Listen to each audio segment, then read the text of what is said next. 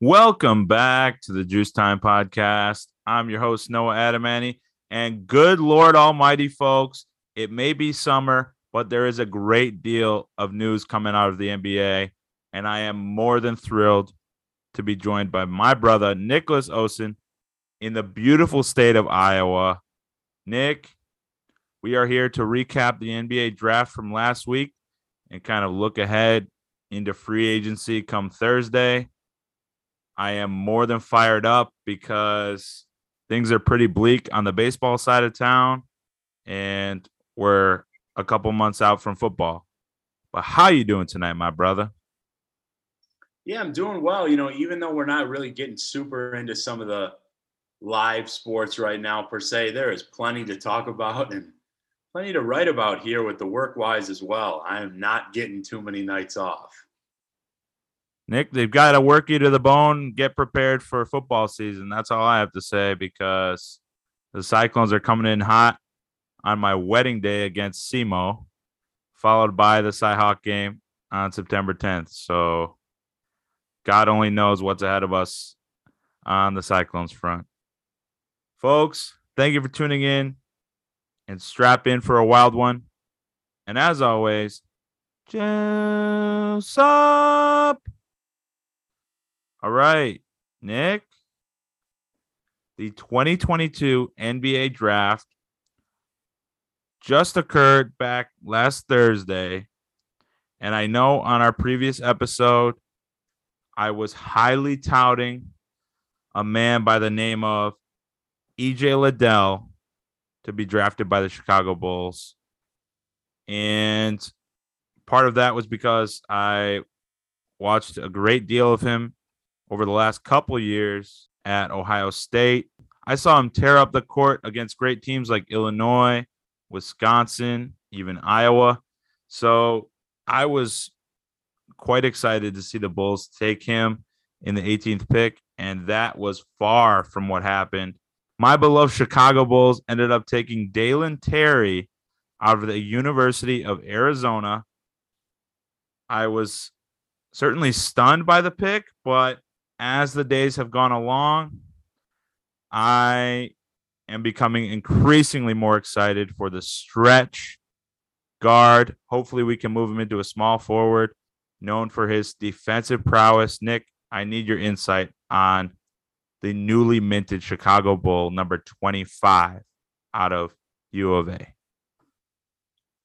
I felt that the number choice that was obviously pretty fresh news was really cool. And you know, I don't blame you at all for your initial reaction because you had a couple guys that you were hoping your your squad took, and obviously, I'd say I'm probably a little more keen on you know some of the guys that aren't maybe the biggest names. I told you right away, Bulls aren't my team necessarily, but you know I always want them to do well, and it wasn't necessarily the player that I wanted for them.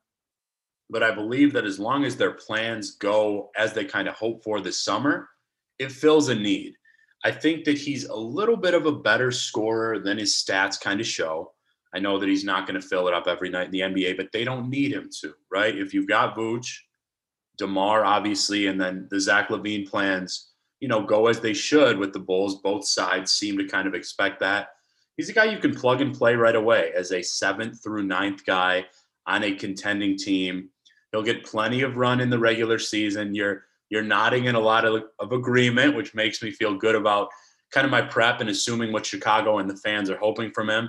And I think he's someone that will impress with, you know, kind of his length, versatility, and athleticism at that combo guard spot. I like him a lot to fill in the end of the Bulls rotation. Nick, you're making me feel a great deal better about this pick. Like I mentioned on draft night, I was kind of stunned because EJ Liddell was so closely tied to the Bulls throughout the pre-draft process. You know, obviously being a forward, kind of a grinded out guy down low. But Dalen Terry, I was able to watch his introductory press conference today, and I'm getting more comfortable with the pick. You mentioned him paying a little homage with that number 25 jersey. I absolutely love it. Benji from Simeon. Obviously, we know Derrick Rose and so many Simeon legends wore that because of Benji. And so he recognized that. I believe he mentioned that his uncle actually played with Benji back in the day. And of course, tying in the Arizona Wildcat connection, Steve Kerr, Bulls great, wore number 25 with the Bulls, and of course, is an Arizona Wildcat. So he's definitely hitting the sweet spot with Bulls fans. I am just, you know, a little concerned in terms of using that high of a draft pick on a guy that we know is not going to light up the scoreboard in any respect. And someone that, yes, you're right. He has the ability to score more. Obviously, Ben Mathurin for Arizona took care of that in their 33 wins last year. But in terms of Dalen Terry, I love him coming off the bench and joining forces with Alex Caruso in the defensive effort. I think AK made an obvious statement by taking Terry and saying we already have a great deal of offense coming from our big three in Lonzo, Zach, and DeMar. Vooch will make some big shots, but I'm just looking forward to seeing him play maybe a little bit in summer league and also once October rolls around, seeing where he fits in that lineup, like you mentioned, maybe the first few guys off the bench. Yeah, I think it makes a lot of sense. I mean, obviously, AK spoke today, I believe, and you know there seems to be a lot of confidence with LaVine. I would still put Vooch in that big three over Lonzo. As as much as I like Lonzo's game, I think that he provides a lot more offensively. But you know, now we're we're kind of fresh off the Kyrie news, and I'm thinking about how the Bulls can kind of make that next jump. There was plenty of talk about a Rudy Gobert trade. We've talked about that. I think even on here, and I'm fully in support of it. But I still like what the Bulls are doing as long as they secure Zach. Nick, I don't think there's any concern whatsoever as we head into free agency just two days from now that the man himself, Zach LaVine, Flight 8, two time All Star for the Chicago Bulls, will be signing the max five years, 212 million to stay home and be none other than the face of the franchise for hopefully five years and a decade to come because he's only in his mid to late 20s right now. And I think he is on the path to stardom to the levels of Bulls greats in Derrick Rose, of course, you can't mention him in the same breath as Michael Jordan, but in terms of being the face of a franchise, this city has bought into Zach LaVine's greatness. And as long as he and DeMar DeRozan are on the same page like they were last year, I think the Bulls are poised for a first round victory in the playoffs moving into the second round, so long as we can secure some help at the center position. And that's what I wanted to ask you, Nick as we look ahead to free agency on Thursday, the Bulls did not make that draft night trade that we mentioned with Rudy Gobert. Can you see them shipping out a guy like Coby White, possibly Vooch, and some future picks for a center? Or do they go after a free agent like Andre Drummond, who, of course, has had a great deal of production in this league? Yeah, if you can't get the big one, if you can't get Rudy Gobert, maybe DeAndre Ayton, which I have not heard a lot of connections with Chicago, then I think you maybe just go for a low risk free agent. I think that obviously health was a major issue last year. The Bulls are expected to contend, but they're not expected to per se win the East or get to the finals. I think that winning a playoff series is is a pretty solid, you know, kind of goal. Obviously, the guys are going to want more, and I believe their ceiling is high enough to get more, especially if you get kind of some luck with other teams lacking chemistry like we've seen from Brooklyn or you know injuries down the road or just simply matchups which you don't wish for but you see seem to see in every playoff series truly a big example the last 2 years I think that the Bulls have a real shot. I don't think you risk too much at this point as long as the chemistry's there and I don't think that the personalities and things of that ilk are, are really of any issues in Chicago. I just I, I imagine I know how you feel because Zach is one of my favorite players and I love him in Chicago. So I think I'll feel a little better once he kind of signs the dotted line. I appreciate you mentioning the fact that this group of players will want more in terms of, yes, getting past the first round is a step in a positive direction, but we have to factor in that the series against the Bucks in April, they did steal a game on the road and they were without their starting point guard in Lonzo Ball, who is one of the greatest playmakers in this league right now and doesn't get the recognition that he deserves. You know, he missed a majority of the season, and the Bulls were banged up all year, whether it was COVID with Zach LaVine or Alex Caruso having his wrist broken in Milwaukee. This team has not played at full strength yet, and they still managed to make a playoff run. So I'm ready to reload with this group. Dalen Terry is a great addition. I wasn't over the moon with the pick, but that's because I love to score the basketball. And Karnisovas is emphasizing defense with this pick because we couldn't hold the team under 120 points. We had to outscore them every night. And Dalen Terry, I'm hoping that he can move into a small forward spot off the bench because we already have a plethora of guards on this roster. So, Nick, kind of moving into some of our interesting picks that we noticed last Thursday night and some major NBA news that just occurred just a few minutes before our recording. I wanted to mention a couple picks that I was stunned by, and I want to hear some of your favorite picks. But I talk about the Bulls at that 18th spot. I was holding out hope on Ochai Agbaji, the national champion, falling to the Bulls, and Cleveland seems to be building something special over there. Obviously, they've got a young all star in Darius Garland and a stud in Evan Mobley.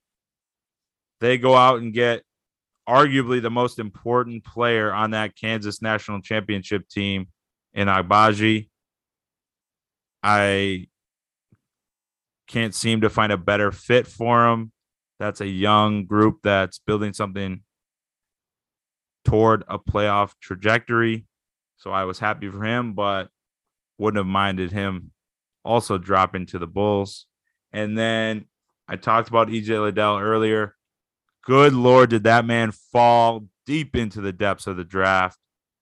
41 to New Orleans. That man was projected 18 all the way to the Bucks at 24 and he fell mid second round. I was disappointed to see it because I truly think he's a special player on both ends of the floor, someone that can grind it out for 40 minutes a game and he might not even be seeing the floor much uh, with New Orleans next year.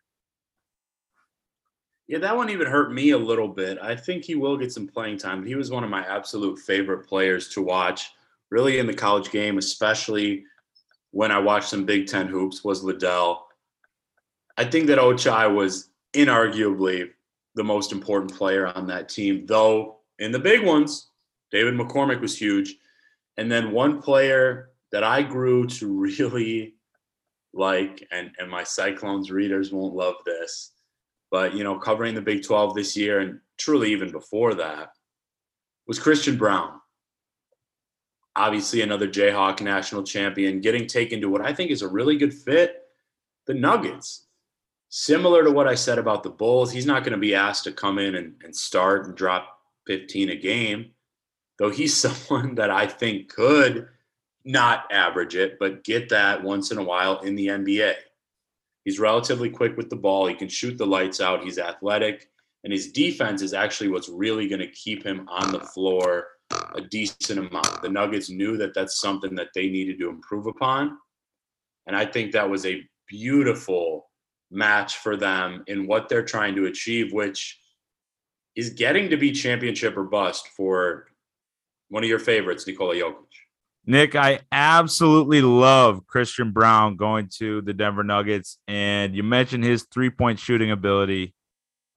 I have a feeling that Nikola Jokic is going to have a blast kicking the ball to him in the corner and sinking a few buckets at Ball Arena next season, especially with Jamal Murray's timetable kind of up in the air, as well as Michael Porter Jr. I think Braun can benefit from that and make a name for himself early in the season before those guys can get back at full strength.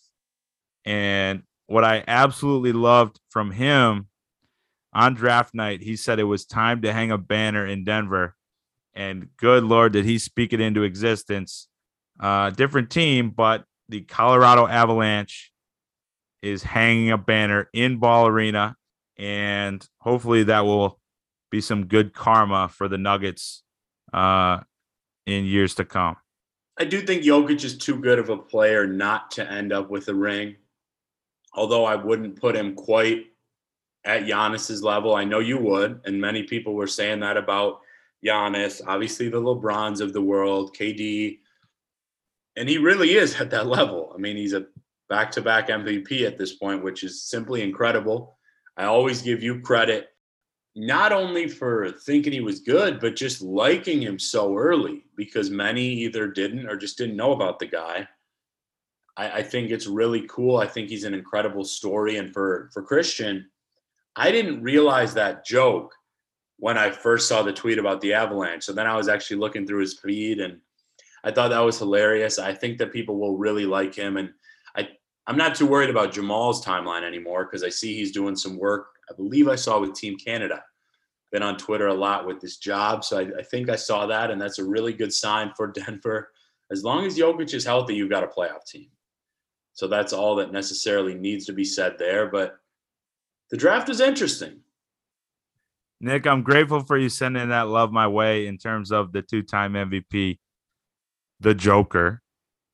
And I recently had this conversation with a friend of ours, and I know you'll be able to guess who it may be in terms of the Giannis and Jokic discussion. I'll be the first to say that Giannis is the most dominant player in the NBA right now.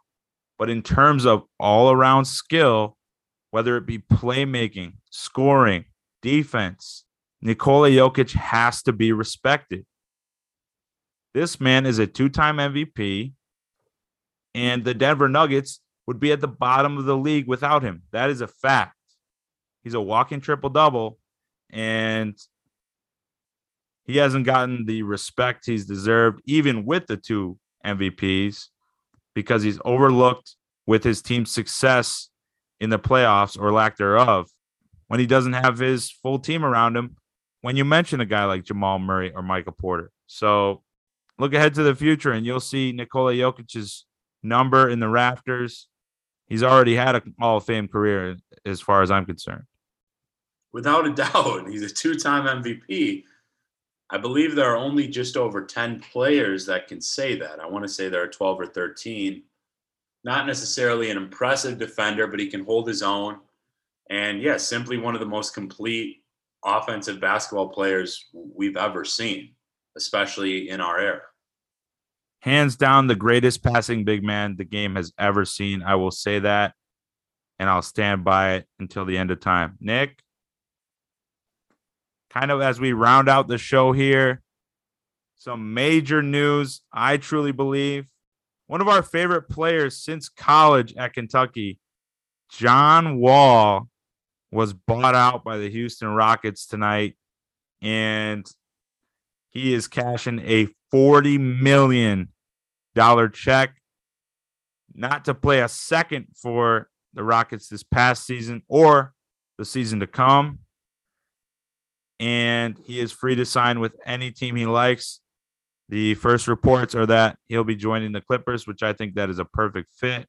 But I want to know your thoughts on that move because I'm curious to hear about the Reggie Jackson or John Wall discussion?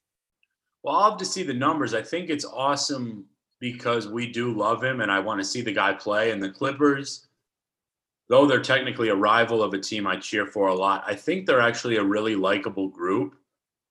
Though they made the blockbuster deal to get Paul George, I think that a lot of these guys have built this really tight knit unit. Obviously, I like Ty Lue And I'm just excited to see what Wall can bring at this point. I don't think he's going to be John Wall. I do think he can still play and, you know, shouldn't be a scrub out there. I don't expect him to necessarily start. I'm not sure about you, but I think he's a guy that can be instant offense and ideally bring a lot of leadership and you know experience. I mean, there was at one point he was a top 4 or 5 guy in the whole league at his position and a top 10 to 12 player. So, I'm happy for him and it'll be interesting to see what the Clippers can do as I want to say they have the fourth best odds to win the NBA finals next year. Nick, I think the Clippers only got better with this move. And that's kind of what I was alluding to in terms of Reggie Jackson. He kind of holds his own at the point guard position for the Clippers. And John Wall, you know, he spent a lot of time injured or sitting on the bench because Houston didn't want to play him this past year. I still think he can go in and light it up on the offensive end. Of course, they won't need him to score nearly as much as he did as a wizard because of Kawhi Leonard and Paul George. But if you give him starter minutes, I still think that John Wall is capable of scoring 18 to 20 points a game. And he won't need to do nearly that on this team. So I think it'll be a perfect fit if healthy. And the Clippers are poised for possibly a championship run in the West if Kawhi Leonard, the claw, is healthy. I completely agree. I think that if those two guys are on the court, it's kind of a put up or shut up type year. You know, PG, literally after Le- LeBron and Chris Paul is my favorite player in the world. I've been high on high on that man, as you say, for like 10 years now. It's it's incredible since those Heat Pacers battles with LeBron. So I really hope that those guys can stay healthy. I'm not a Clippers fan, but I like a lot of what they do. And though I'm not necessarily always in favor of how the game changes, I kind of like how many just versatile 3 and D guys they have. Obviously the two stars, but some of the moves they made in the last year or two as well. Throw in Terrence Mann, many college guys that I enjoyed. We'll see what happens with Zoo and then John Wall now, but it'll be fun to watch. Nick, I am forever grateful for your insight, and I am more than looking forward to Thursday as Zach LaVine will be signing his monster deal with the Bulls, and hopefully they'll be able to continue making splashes with a big man added to the roster. So thank you for joining me, my brother. And I'm hopeful next week we'll be talking about some major moves around the NBA, hopefully benefiting both of our teams in the Bulls and the Lakers. So thank you for tuning in, folks. And as always, Juice Up, bear down forever.